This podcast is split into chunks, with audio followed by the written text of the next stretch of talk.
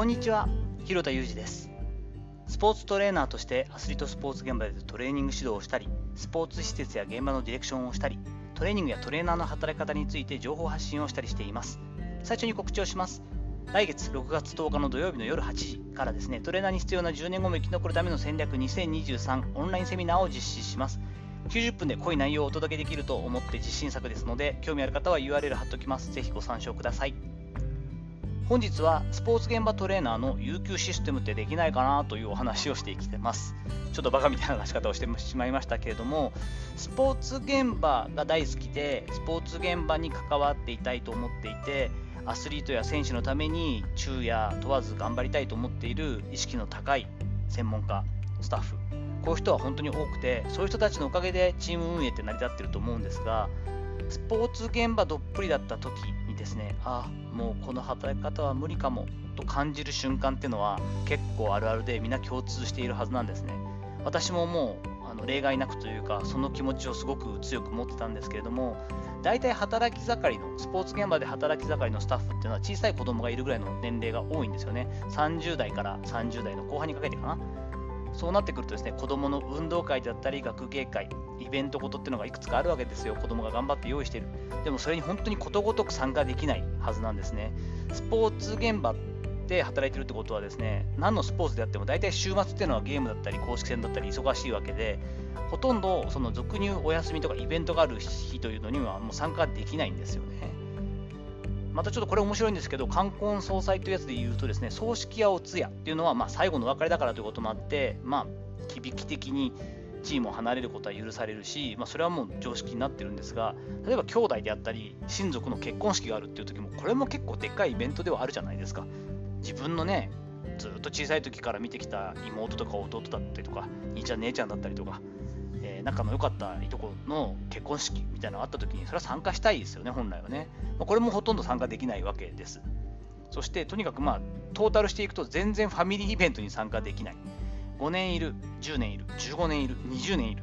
同じチームに15年、20年クラスになってくると、まあほとんど何にも家族にいていないものというかですね、それが当たり前になっていくっていうのはもう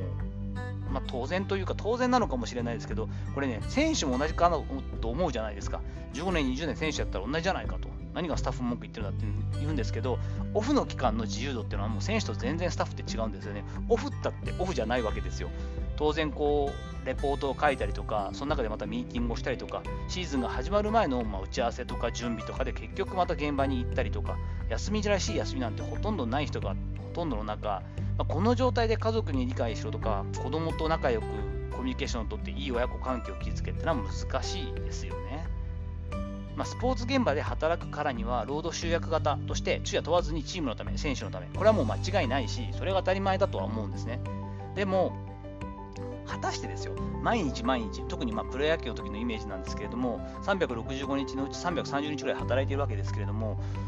まあ、朝から晩までずっと結構スタッフがいたらなおさらですが、全スタッフが常に常に朝から晩までいなくてもいいよなっていうのは思ったりするわけですよね。結構、今日は比較的楽に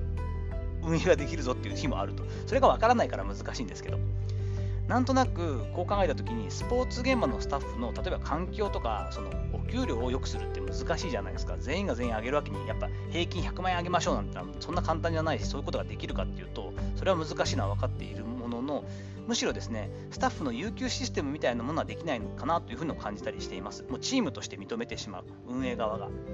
年に3回、3日間は申請することで堂々とチームを離れてもいいよという制度を作ったりするわけですよね。そうすると特に理由はないけれども、例えばオールスター休みぐらいしかプロ野球なんかで言うと連休がないんですよね。だから、1月の10日から合同自主トレが始まって、まあ、3金、その時4金1期ぐらいなので、その時はもうちょっと余裕があるんですけれども、始まってくると2月の1日からはもう地獄のような忙しさじゃないですか。そしてまあ実際3月の半ばぐらいから末あの後半にかけてオープン戦、公式戦って入っていくと、もう本当に週1回の休みですよね。そ週に1回の休みも定期的に6勤やって1日休みがあるかというと、ゴールデンウィークなんかは全く休みがなくなるので、まあ、11連勤とか当たり前って感じですよね。7日間に1回ぐらい休んでるイメージなのかな。しかもそのうちの1日でもね、例えばトレーナーさんとか治療があるからとか、選手の病院についていくっていうと、半日も休みが消えてしまうってこともあったりする。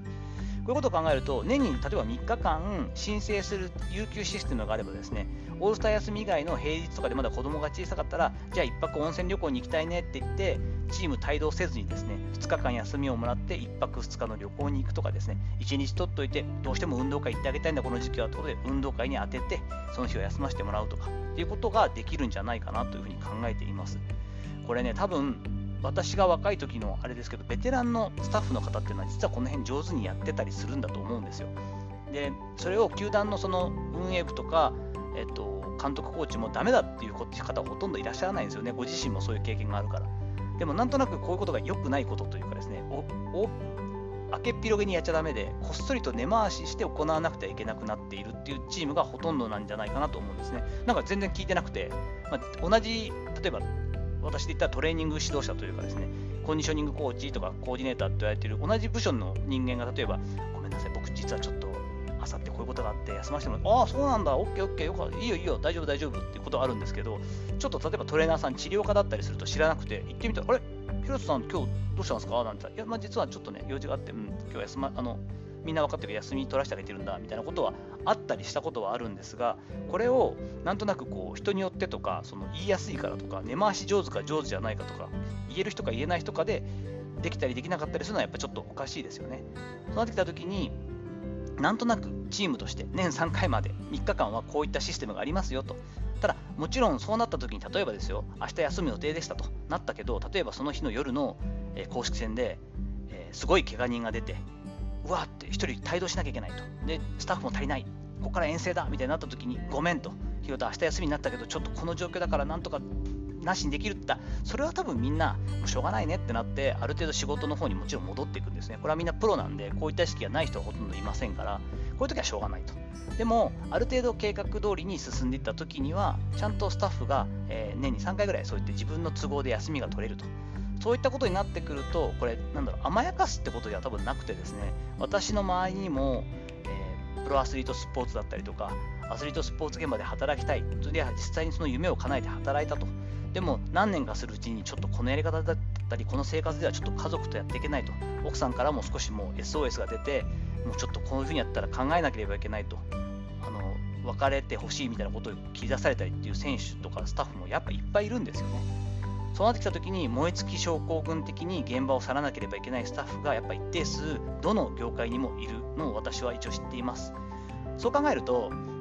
なんとなく何ていうんですかねもう切羽詰まってしまってもうこんなことをやるために